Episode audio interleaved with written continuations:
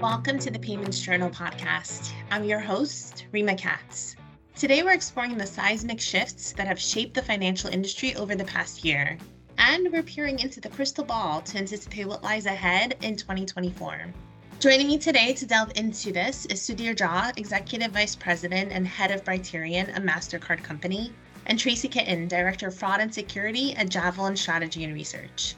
In today's episode, they're going to dissect the transformative trends, starting with the accelerating momentum towards real time payments.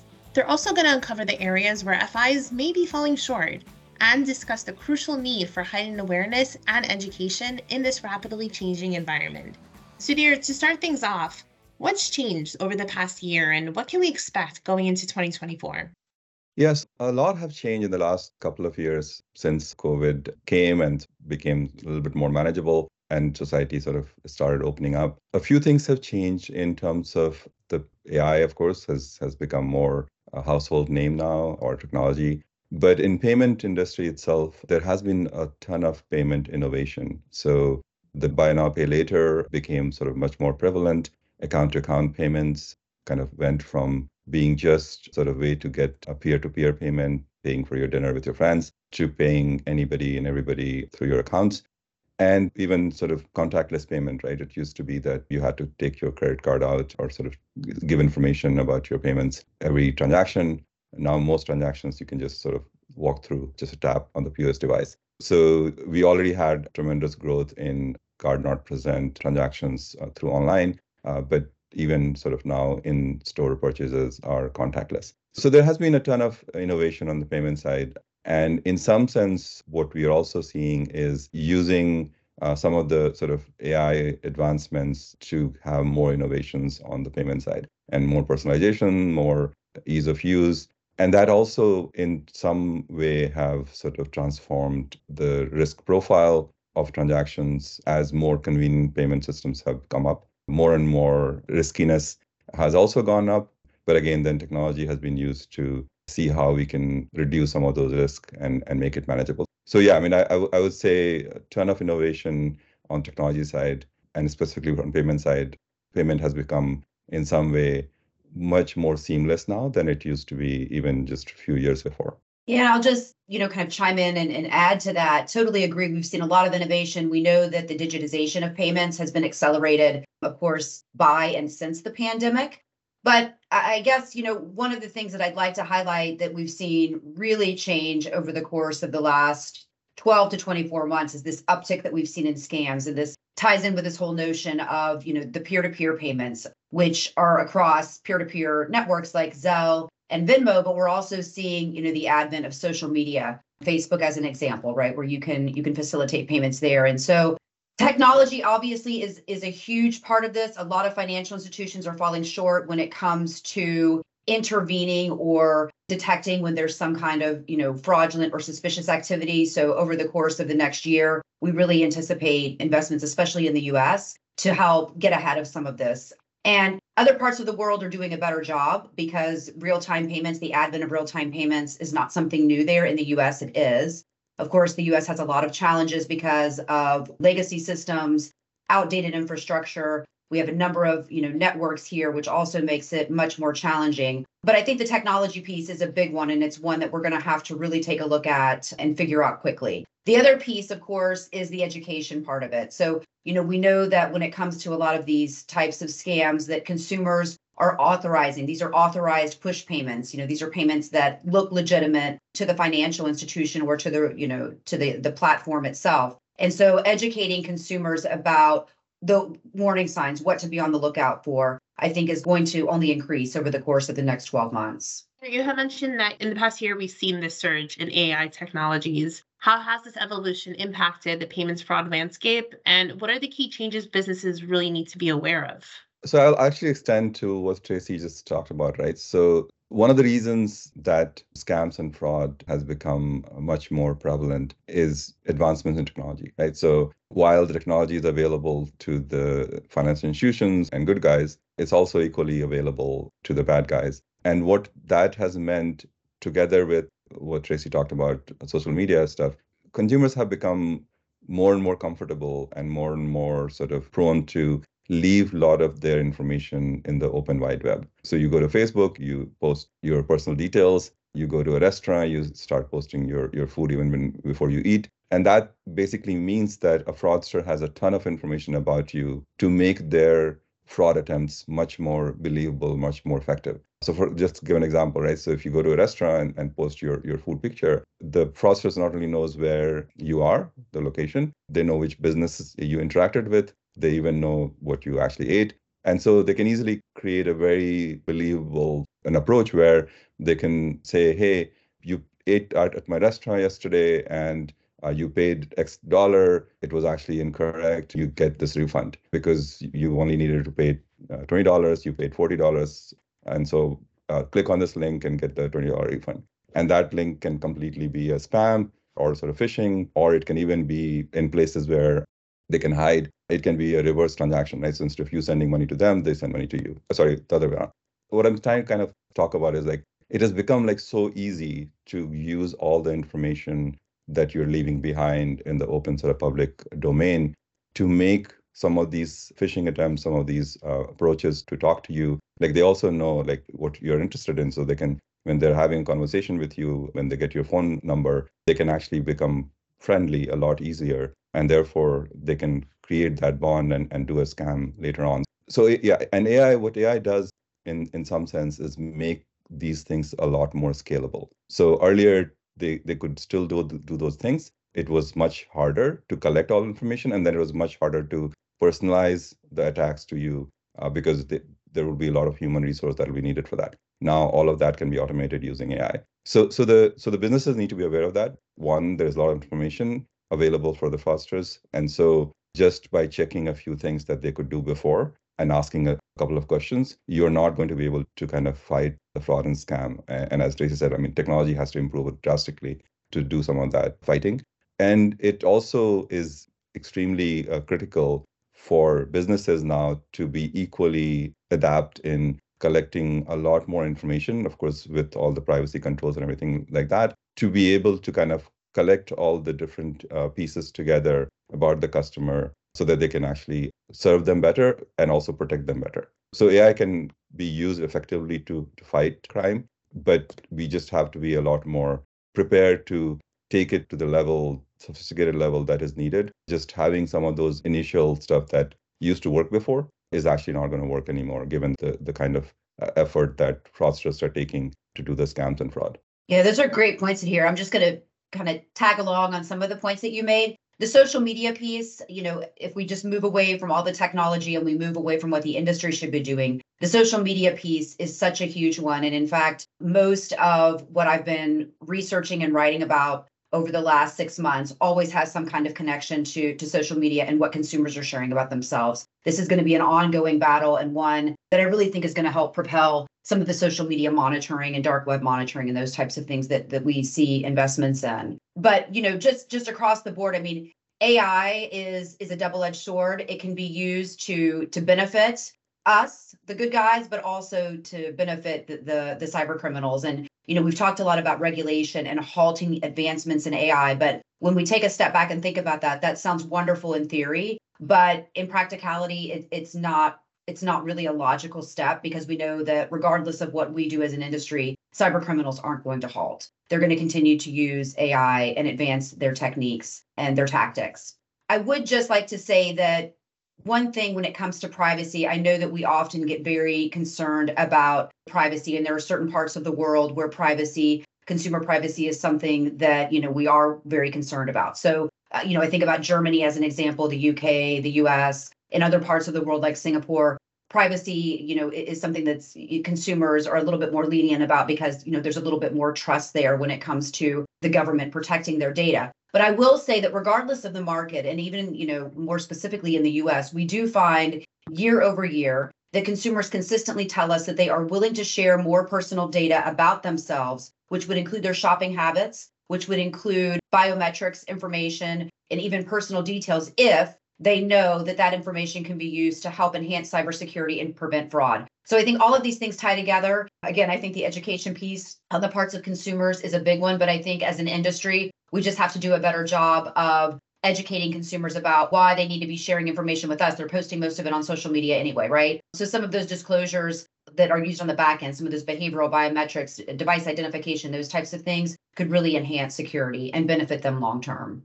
A lot of things to definitely keep in mind, specifically posting a picture of like the next meal you're going to have before you dig into it. You know, with these continuous advancements in fraud techniques, Sudhir, how are fraud fighting technologies adapting to stay ahead of the curve? I know that Tracy just gave like, you know, a few examples as well, but can you share any specific strategies that have proven effective in combating emerging fraud threats over the past year? And how do you anticipate these strategies evolving again as we head into 2024?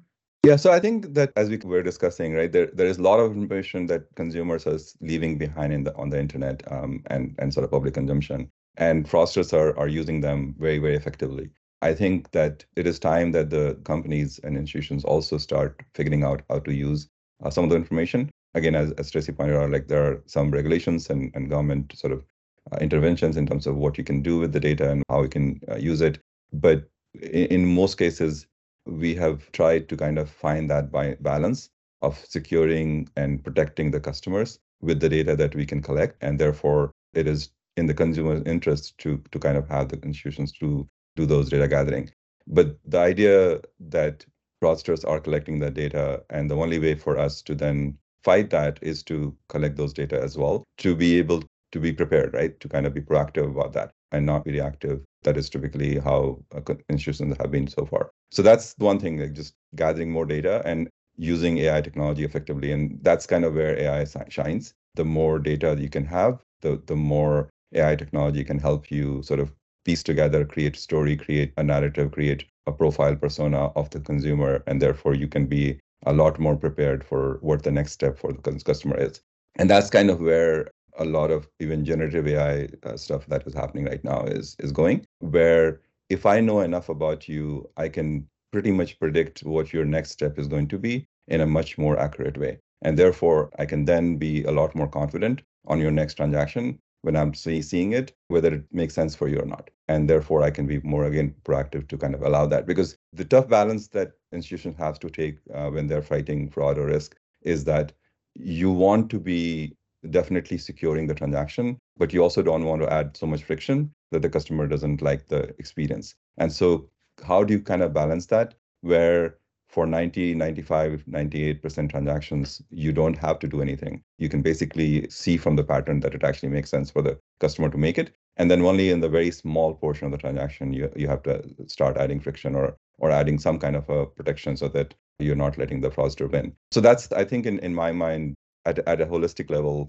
collecting more data, using sort of more advanced AI technology, and doing a very accurate prediction of, of what the consumer, the real consumer, will do the, the next thing is, I think, a very uh, good strategy.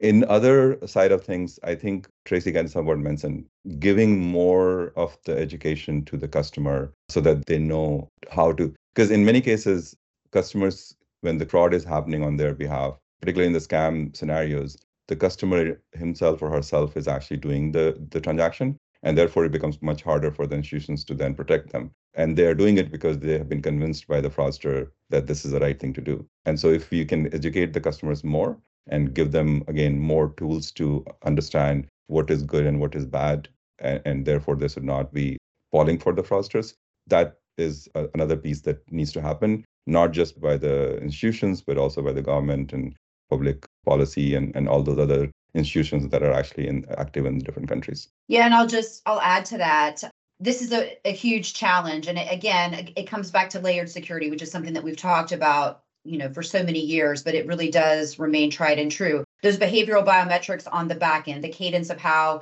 you know the consumer is logging into the account through an online banking transaction the cadence that they're using on the keypad when they're logging in on a mobile device those types of things are difficult for a, a cyber criminal from an ai perspective to mimic so using some of those back-end behavioral biometrics in tandem, you know, with device identification, the amount of the transaction, all those traditional things that we would be looking for. Again, completely agree with Sudhir, though. We don't want to put so much friction or have false positives where we're turning too many people away. Anecdotally, I would just like to mention that um, I have been hearing there are some financial institutions when they have customers they're actually flagging certain customers now that they have deemed to you know be more likely to fall for a scam. So those who've been pulled into a romance scam or some kind of long-term investment scam and they've repeatedly tried to to warn that customer about transferring funds or communicating with a fraudster that they've actually been making decisions to to sever relationships with those customers. So it's almost like we would find a high risk customer and some of those high risk customers perhaps you flag transactions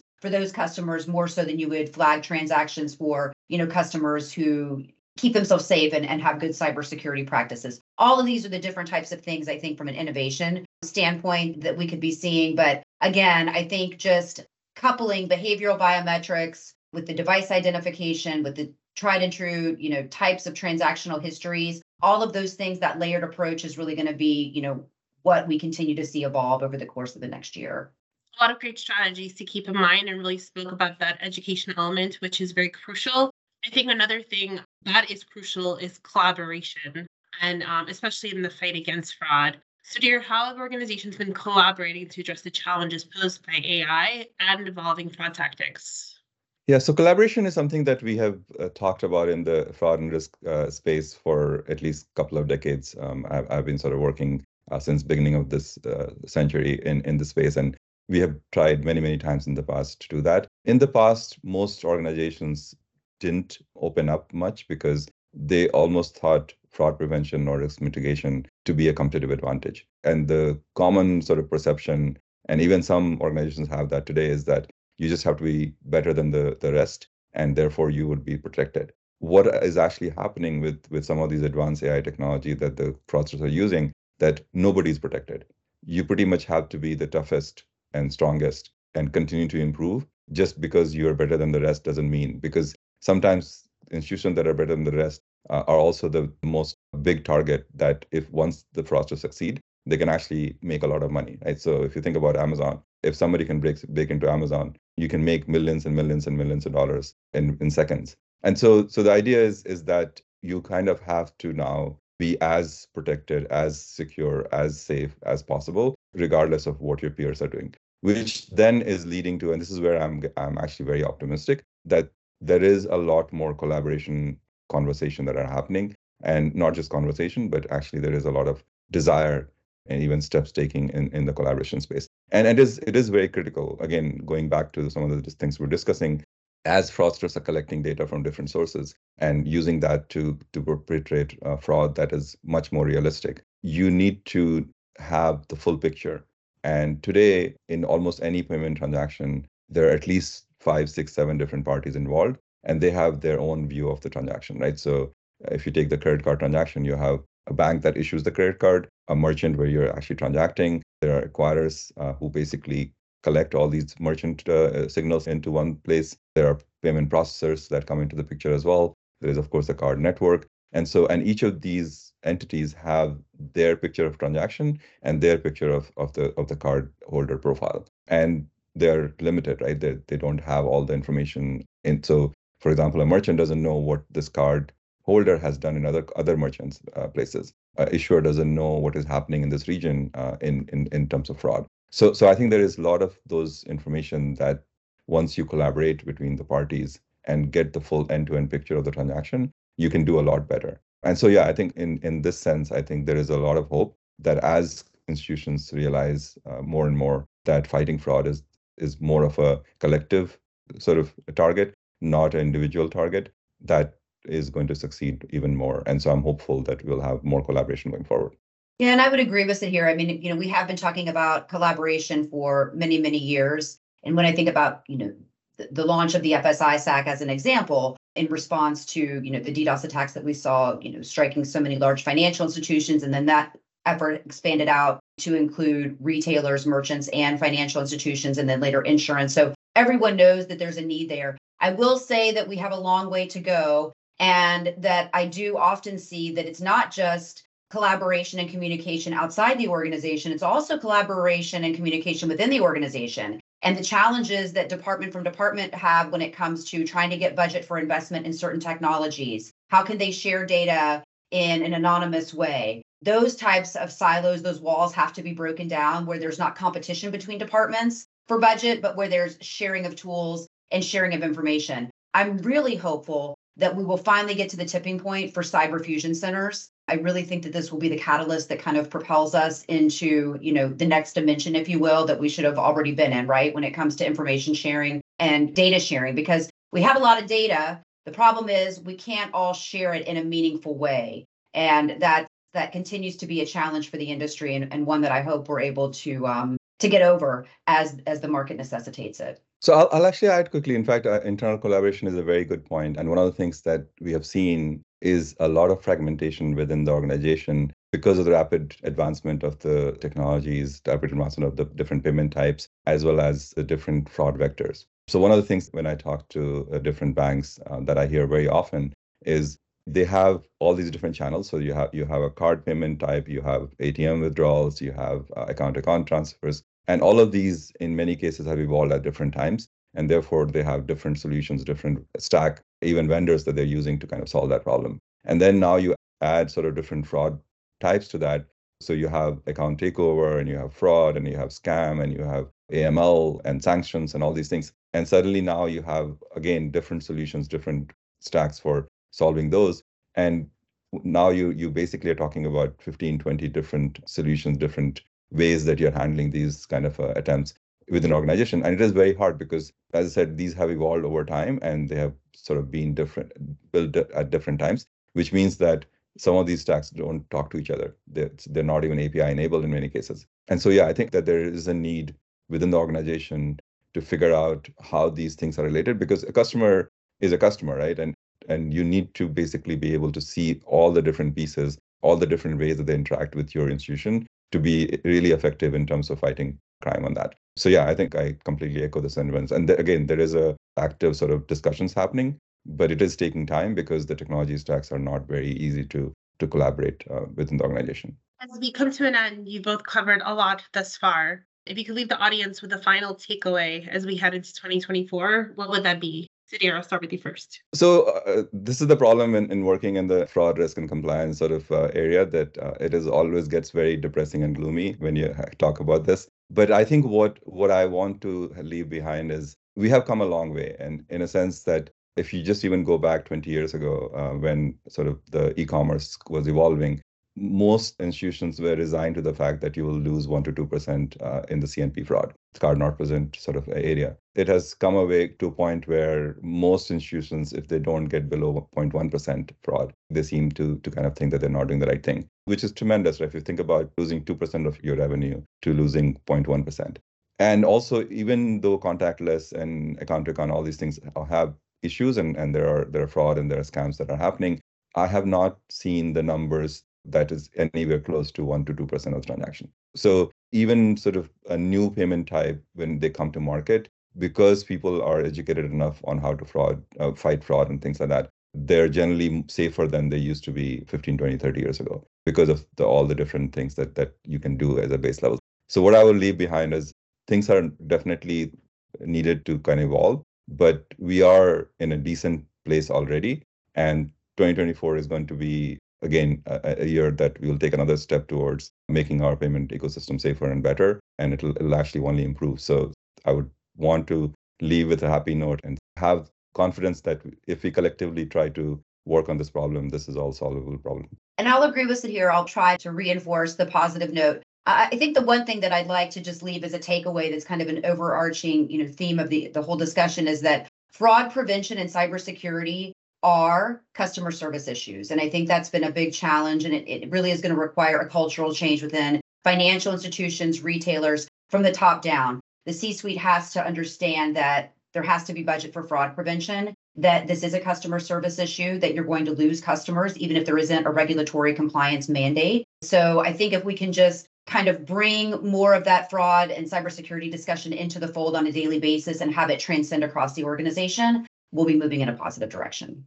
Thank you both so much for sharing your insights and perspective and for joining us today. And thanks to everyone for tuning in. Be sure to subscribe and stay updated on the latest Payments Journal episodes. And don't forget to share this podcast with your friends and colleagues.